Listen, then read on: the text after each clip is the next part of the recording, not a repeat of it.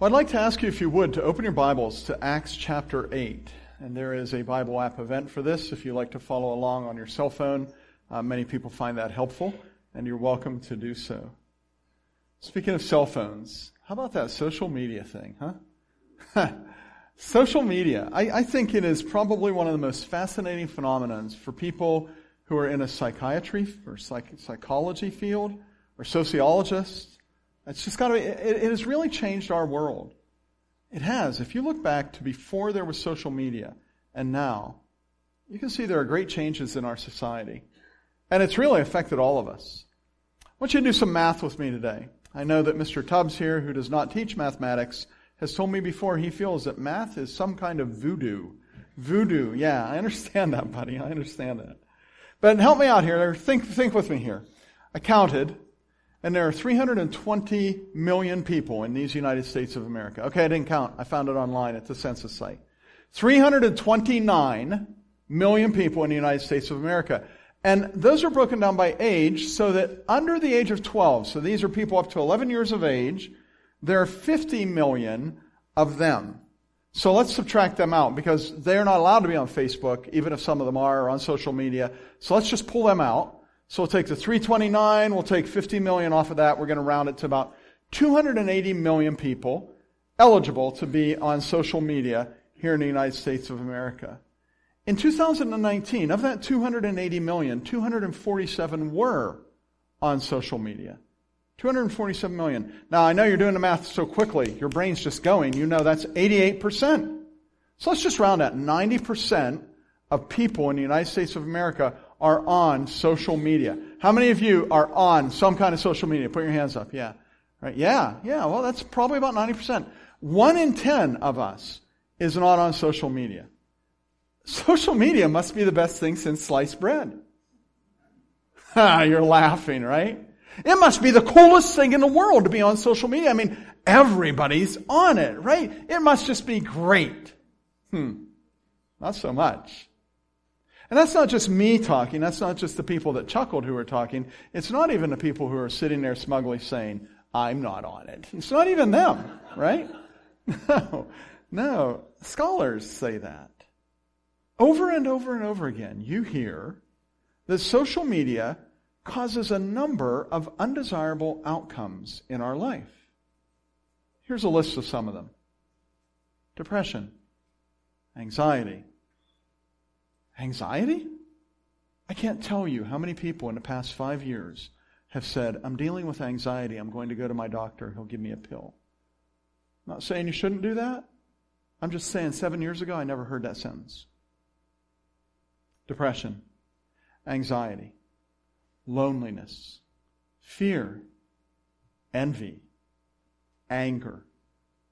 In fact, a study done by the University of Pennsylvania just over a year ago indicated that by distancing yourself, you don't even have to quit, but by distancing yourself from social media, you will increasing, I'm sorry, you will significantly decrease the amount of, here's their two words, anxiety and fear that you feel. By distancing yourself from social media. I think that's true. I gotta tell you, if I spend a lot of time on social media, I just feel bleh emotionally. I feel like I have the blues. It's really not a question of whether social media is good for you or bad for you. I mean, leave that to the scholars. Leave it to yourself figured out. In fact, this isn't even a sermon about you should get off of social media. I don't preach those kind of sermons, right? What I want to do is I want to get you to think about the question of why. Why does social media do this to us? Why these negative effects associated with social media. Why these consequences? And there are a lot of reasons why. I mean, you could write a book on the why of how many reasons there are that, does, that social media does this to it. I want to suggest just one of them, and I want to talk about that today. And that one is the word envy. Envy. Do you see the sign, the screen rather? See that girl there? She's in Indonesia. She looks kind of cute. I like those glasses she has. She reminds me of my wife just a couple years ago. It's not my wife. But yeah. Can you read a sign that she's having and reading and holding there? Do you read it? It says, I'm here, you not. now, I'm smart enough to know that that's a tourist site. It's a waterfall in Indonesia. And the person that wrote that, English is probably not their first language. I'm here. You not. And they put that in tourists' hands, evidently. I'm assuming this, and I think it's a pretty logical assumption. They put that in tourists' hands so they can hold it up and say, nanny, nanny, poo poo. Look at me. I'm here. You not. And you know that social media is full with, of those kind of posts, right? I mean, you'd have to be blind not to see the life is good social media posts. Look, even though there's a storm on the beach, life is good. And, uh, yeah, that happens all the time. We're talking about lids. We're talking about lids that keep you from being who God wants you to be, that hold you down. We talked about this lid of nearsightedness. That you don't really look to the future and think about what, what do you want to be in three years, spiritually speaking? How well do you want to know God in five years? How well do you want to know Scripture in five years? Where do you want to be as a human being in 15 years? The lid of nearsightedness keeps you from addressing that issue. And then we talked about the lid of rearsightedness. And that is a lid that's always looking back to the good old days. Back to the good old, took, going for a ride with a guy uh, on a four wheeler side by side recently, and he and I talked about the good old days, you know. And as I was thinking, I thought, wow, I am really using that lid of rear sightedness right now as I'm thinking back about this. This week, I want to talk to you about a third lid, and that lid is the lid of covetousness. The lid of covetousness. I want to know this. I want to know how many of you know who. Is there anyone here doesn't know who Paul Newman was? Put your hand up. I don't know Paul Newman. Okay, that's your assignment, the five of you. Pretend it's you and, and about a dozen little five year olds, okay? just saying. Just saying, okay? Paul Newman was an actor. Uh, he died here probably a decade or so ago. He was a real uh, heartthrob, and in 1963, Paul Newman was in a movie called HUD. I don't know if any of you saw the movie HUD. I'd heard about the movie HUD on a record by Bill Cosby. Remember the Noah build the ark thing that Bill Cosby did? Well, he also did a, a thing about the movie HUD that was kind of funny. Got hoof and mouth disease. What's hoof and mouth disease? See that foam on your mouth? Yeah, that's hoof and mouth disease. Where are they taking us? They're taking us to shoot us. Why are they going to shoot us? Because you got hoof and mouth disease. Is there anything I can do? Yeah, wipe that foam off your mouth. That was Bill Cosby, right? Doing the hoof and mouth disease thing, right? Okay. He was talking about this movie HUD. It's actually, it's kind of a classic film. Um, if you're going to be studying film, you really ought not go through the 60s and avoid this film because it really speaks about who, what the 60s were. It's a story of an older, hardworking Texas rancher. He's on the right there. And he has a conflict with his 30 year old son, who is a selfish, fist fighting, beer drinking, whiskey guzzling, adulterous, arrogant, cheating, charismatic womanizer named Hud. The movie begins with Hud's nephew coming to get him because there's an emergency on the farm, and Hud is with another man's wife in another man's house in the other man's bed. That is him. That is who Hud is. In that movie, about midway through the movie, Hud's father, again, he's on the right there, he kind of just lays it out verbally for Hud. I'm not going to quote him because he uses a word that I don't use in the pulpit, but I'm going to, I'm going to reword it, okay? He says this. You don't care about people, Hud. You don't give a rip about people. Right there, I edited it. Did you catch that? Oh, you got all that charm going for you. And it makes the youngsters want to be like you. And that's a shame because you don't value nothing. You don't respect nothing. You keep no check on your appetites at all. You live just for yourself, and that makes you not fit to live with. Now, I watched that movie years ago, and then I watched it this week because I thought of it when I was thinking of this lid of covetousness. Because that was one of HUD's big problems. Hud had a lot of lids in his life, but the one that he had is he wanted whatever belonged to somebody else. He wanted what didn't belong to him, and that's a covetous heart to desire that which belongs to someone else. And he took what didn't belong to him, and that's covetousness in action. And he was miserable because of it. And that is the outcome of covetousness in lifestyle. That is what it does. And the film ends Spoiler. Spoiler alert. Plug your ears if you're going to go home and watch it. The film ends. Thanks, buddy. He's plugging his ears. That's great. The film ends with Hud all alone, completely alone, sitting there alone beneath his lids. The lid of covetousness. It prevents a person like Hud from ever realizing who he can become in Christ. Covetousness is one of the Ten Commandments. It's the tenth commandment, by the way. The tenth commandment says, You shall not covet your neighbor's house, or covet your neighbor's wife, or his male or female servant, or his ox, or his donkey, or anything that belongs to your neighbor. And you know what coveting is. It is desiring, an inordinate desire to possess what belongs to another. That word desire is interchangeable in Hebrew language with covenant. I want that. I want his. I want hers. I want those. And it's selfish. It threatens others. And it's sin. And you see it in the Bible all the time.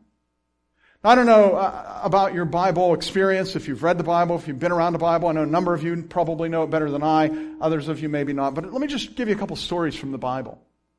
There's a king. His name is David. He's got everything that you could want. He's a king for crying out loud.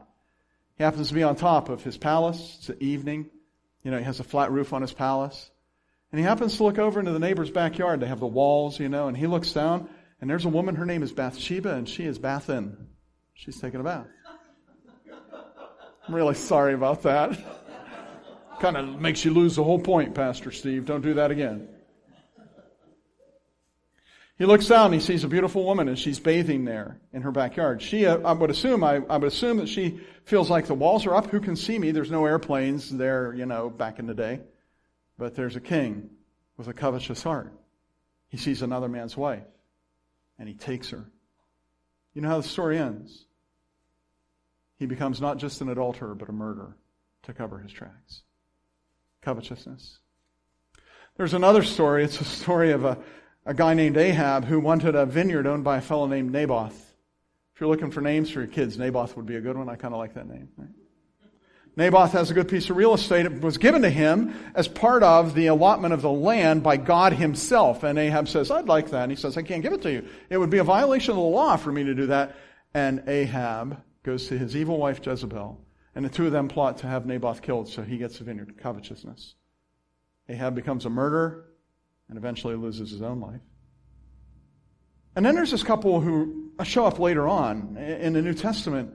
Jesus has already gone to the cross by this time and he's already ascended into heaven. And so the church is born. And in the church, they're sharing things together like, hey, I, I, hear you don't have a car. I got an extra car. You know what? You can just have it. And there's that sense of love, and they're bringing in their money. They sell what they have, and they give it to one another. They're helping each other out a whole lot there in in in the first century in the early church. And there's this couple named Ananias and Sapphira.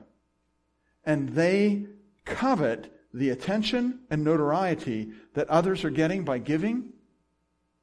And so they lie. And it ends up with the two of them dead on the floor. Right there covetousness. It's a bad thing. Now, your Bible's open Acts chapter 8. We're going to start reading at verse 9. I hope you can read along with me. We're going to go the whole way to verse 24. Please follow along as I read these words. Now, for some time, a man named Simon had practiced sorcery in the city and amazed all the people of Samaria. He boasted that he was something great, and the people, high and low, gave him their attention and exclaimed, This man is rightly called the great power of God. They followed him because he had amazed them for a long time with his sorcery. But when they believed Philip as he proclaimed the good news of the kingdom of God in the name of Jesus Christ, they were baptized. Both men and women. Simon himself believed and was baptized. And he followed Philip everywhere, astonished by the great signs and miracles he saw. When the apostles in Jerusalem heard Samaria had accepted the word of God, they sent Peter and John to Samaria. When they arrived, they prayed for the new believers there and that they might receive the Holy Spirit because the Holy Spirit had not yet come on any of them. They simply had been baptized in the name of the Lord Jesus. Then Peter and John placed their hands on them and they received the Holy Spirit.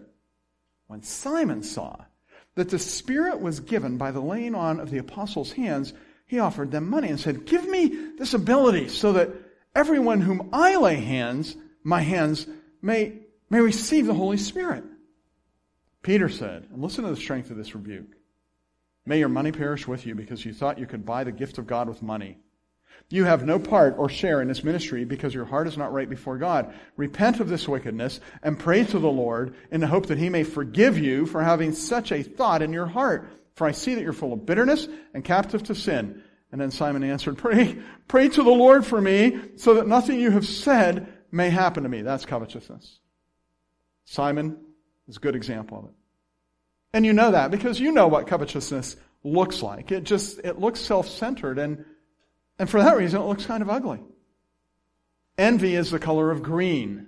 And it's fine if you happen to have a green tie on, a green sports shirt, a green suit, a green dress, green slacks. You can have any kind of green on, but you don't want to have a green skin. You're looking kind of green around the gills there, buddy. That's not a complimentary statement generally, right? Right? We understand that self-centeredness is ugly. And yet we all do it. Real God, real life, real people. Let me tell you a real Steve Shields story, okay? This, I know this never happened to any of you. One time I was with my kids. They were very small, and we were with another group, another group of parents who I respected, and I really wanted to have their their um, approval in my life, right? And our kids were all playing together, and one of my kids, and this happened multiple times, so it could have been either of my kids. One of my kids wouldn't share the toys with the other kids. Did you ever see a kid do that? Like I'm hoarding the toys. All the toys are coming to me. You, you can't have that? I'm getting that toy, you know? And I can remember, you know, John's putting his hand up because he's seen his dad do it. just kidding, John, just kidding. Let me keep going, buddy. Okay. I can remember sitting there, right? And, and, and I was just embarrassed by it, right? Huh, I can't believe my child's doing this. So awful. And so you know what I did? I went down and said, you share that toy right now. We share at home. How come you're behaving this way? It's so unusual for you to behave this way. I am going to take you into the room and beat the tar out of you if you don't share that toy now. Right? That was me. Real God, real life, real people, real pastor. Right? And I know you never felt that way, right?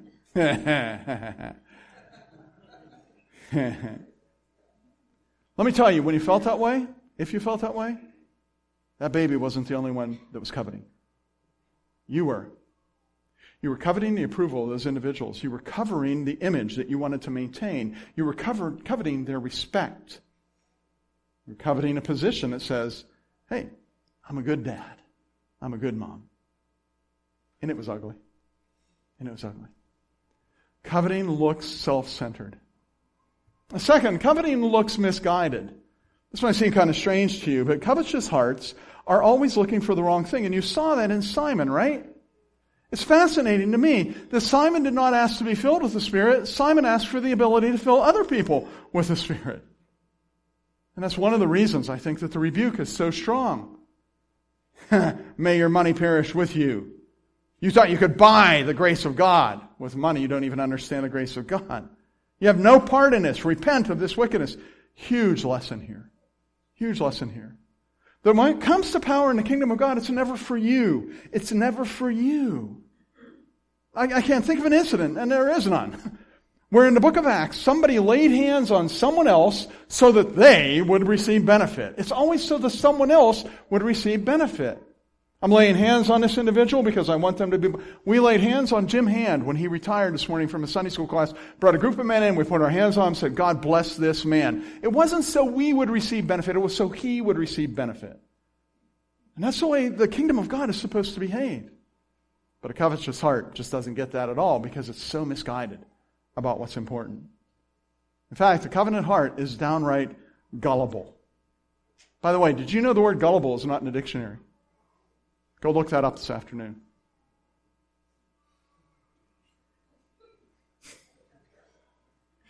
No extra charge for that. If you look it up, you got to tell me whether it was there or not, okay? Somebody did that to me once I looked it up. It's there. I was so gullible. I looked it up. I'd like to say I was 12 when that happened, but I was about 40. Covetousness looks gullible because it is pursuing a fool's prize. It's pursuing fool's gold. You know, when I think of David, or anyone who has coveted another person's wife, or any woman that has coveted another person's husband, I just want to say this sentence. Was she worth it? Was he worth it? I know what David would say. No. He lost his son as an outcome of that. Or I think of Naboth. I want to say to Ahab, was it worth it? Was that vineyard worth his life and the judgment of God? No. No. Or Ananias and Sapphira. I'd like to be able to look at them and say, was that worth it? But they're dead. They were, they were struck dead that moment. Not worth it. I think that all of them believed something that Randy Bachman once said in Bachman Turner Overdrive. How many of you ever heard of Bachman Turner Overdrive? You listen to that? Anybody listen to that? Yeah. You know, the early service, they were afraid to admit it because, you know, they weren't allowed to listen to rock back in the day, right? But I could tell they had. There was a song they had. It was one of the lesser well-known songs of Bachman Turner Overdrive when he said, I'm looking out for number one. And that's me. I'm looking out for number one. Can I be on the worship team, please, Drew? I'm looking out for myself because that is the right thing to do and that's the happy thing to do. How naive, how childish, how gullible. It is just foolishness to think that you will find happiness by walking on the back of someone else. Never happens. Never happens. What a pathetic lid. So here's a question. A question you might have. Pastor Steve, I can see this is bad, but how in the world is this actually a lid? How does covetousness fit with the whole lid idea? Well, it's a lid because when you are covetous, when you are envying, when you are jealous, when you're desiring that which does not belong to you, you are making your own happiness your objective in life.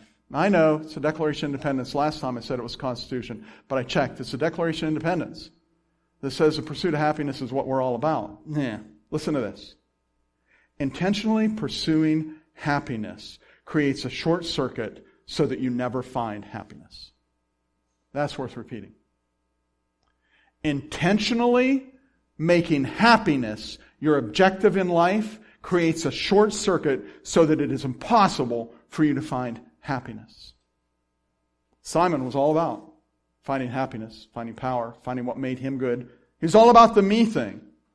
I mean, when you look at his life in, in verse 9, he boasted that he was something great. That's all about me and my happiness, Simon says.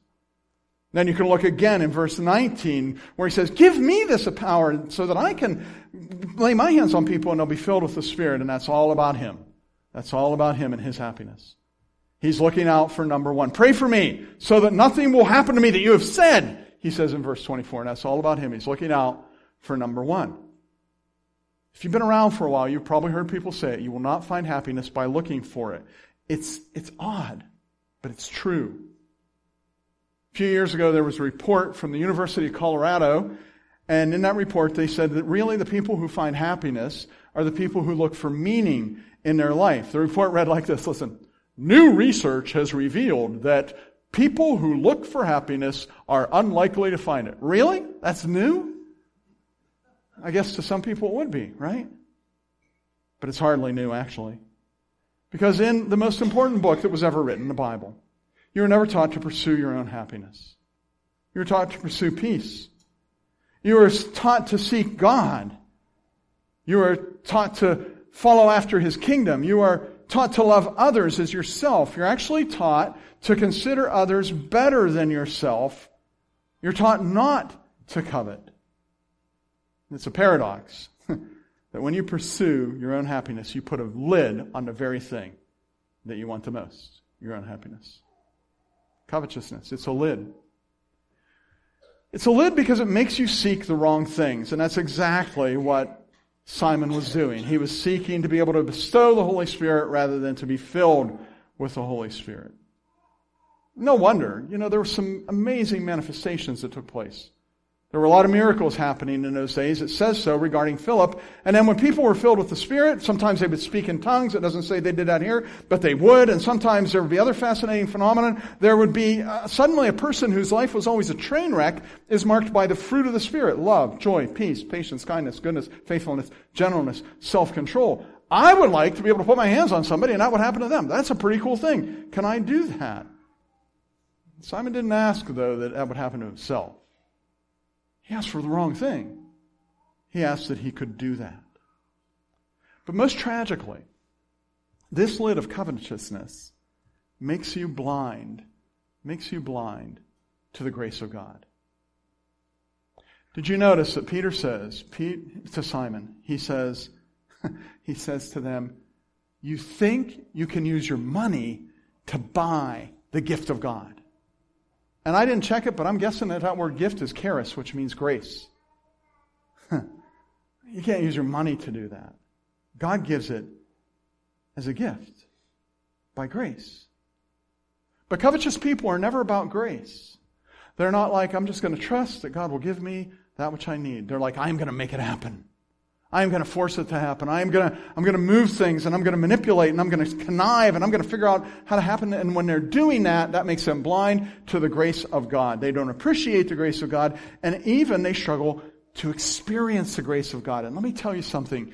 If you have an inability to experience God's goodness in your life, that is a crushing lid on you. A crushing lid on you. So let's talk about how to remove it.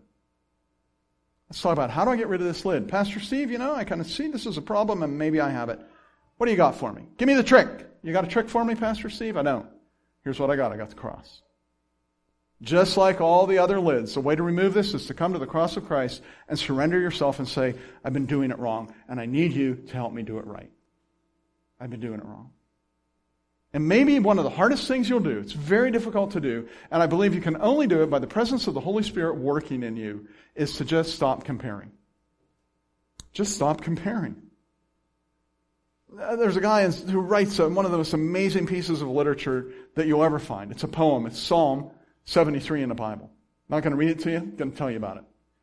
He opens up the words of Psalm 73 and he says this, Surely God is good to Israel, to those who are pure in heart, but as for me, I almost slipped. I nearly lost my foothold. So you get what he's saying, right?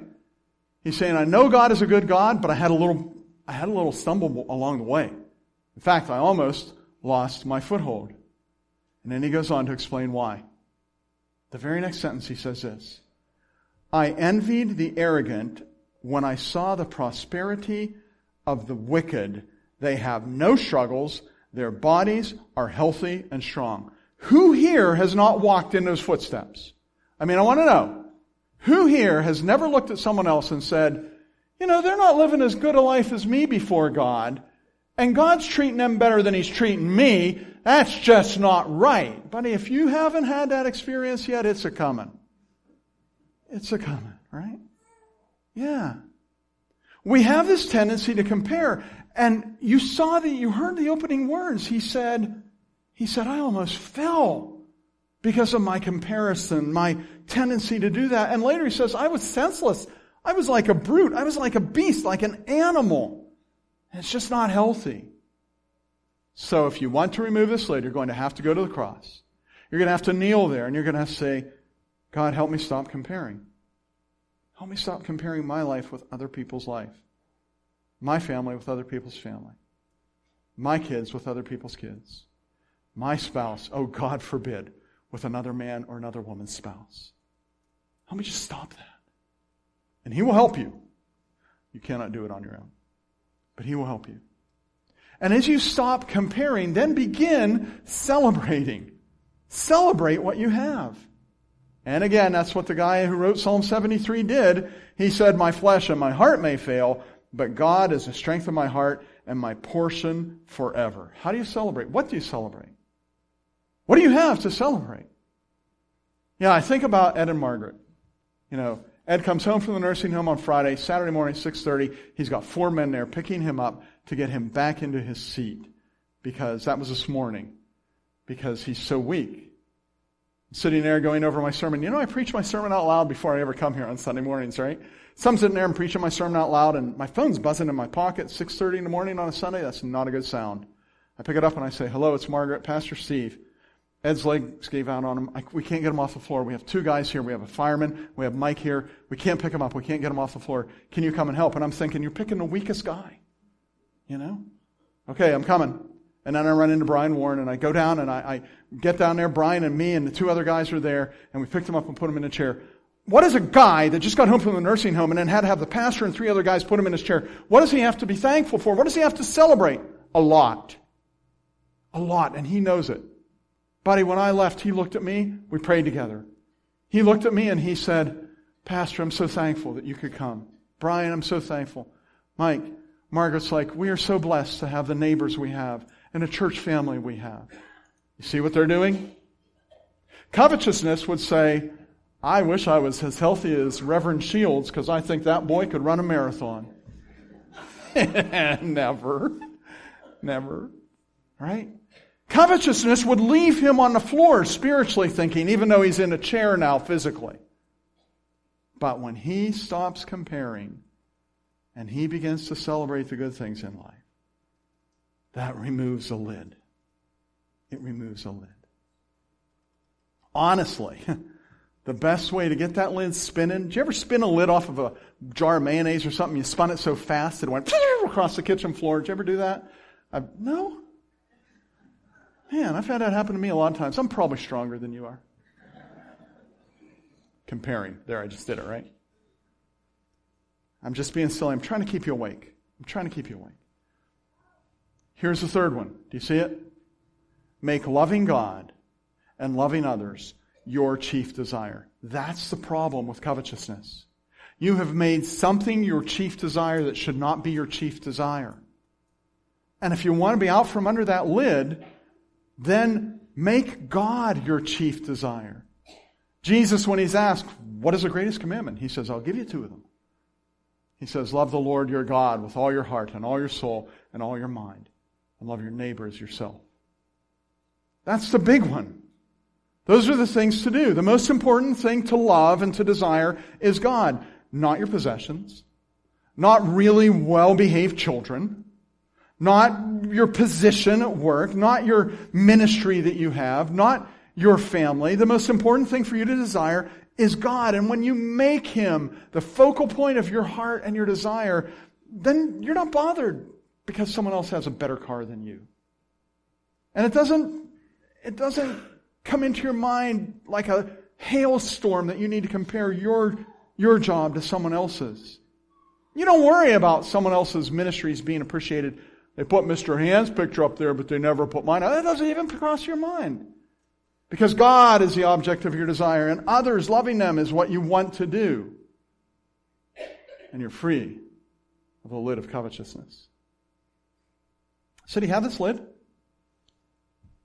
Is it something you struggle with? Before you answer that question, let me ask you three other questions.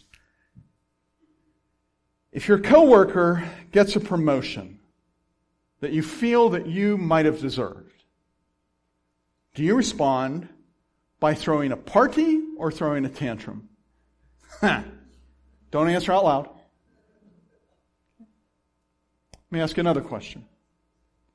Your neighbor pulls in with new wheels that are a lot nicer than yours. Do you go out to greet him and say, Wow, I'm glad you got this? Or do you just pull the curtains so you don't have to look at it? How about this one, buddy? I'll tell you what, if you're a parent of a young child, this one might get you. It got me real bad. When your child doesn't get the part in the play that you felt that he or she deserved, what then? Do you pray that your child will fulfill the role that they have and fulfill it well? Or do you pray that that other child would come down with laryngitis?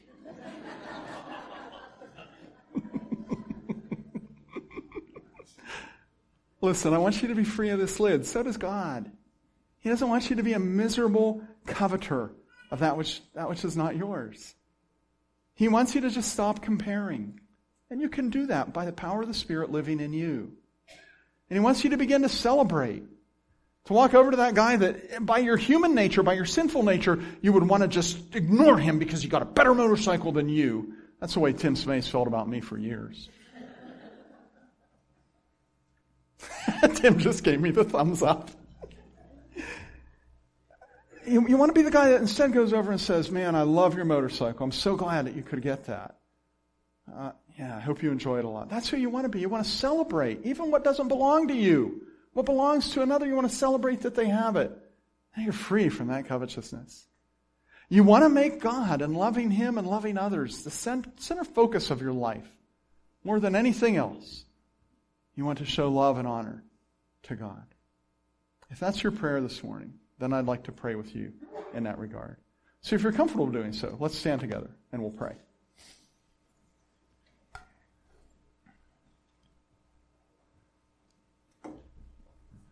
I really love that sign. I'm here, you not. That's classic. Yeah. I don't want to be that girl though, you know. Kind of like the sunglasses she has, but I don't want to be her. I want to be someone who's free from the lid of covetousness. Don't you? Let's ask God to make it so.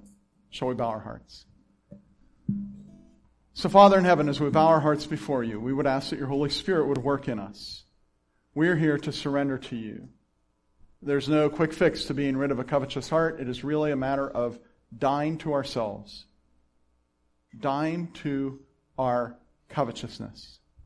And we have seen the evil of the covetous heart. We have seen it in, in, in, a movie from 1963. We see it in your word. We see it in the 10th commandment, and it almost seems as though that's the zenith, like the crescendo of the Ten Commandments, because all those other things, stealing and lying and adultery, they all spring from a covetous heart.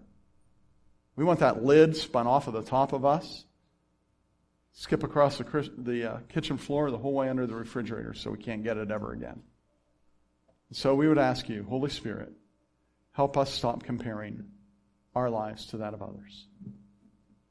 And help us to celebrate what you have given us and what you have given others. And turn our hearts so that love for you and love for others is our chief desire. We pray it in Christ's name. Amen.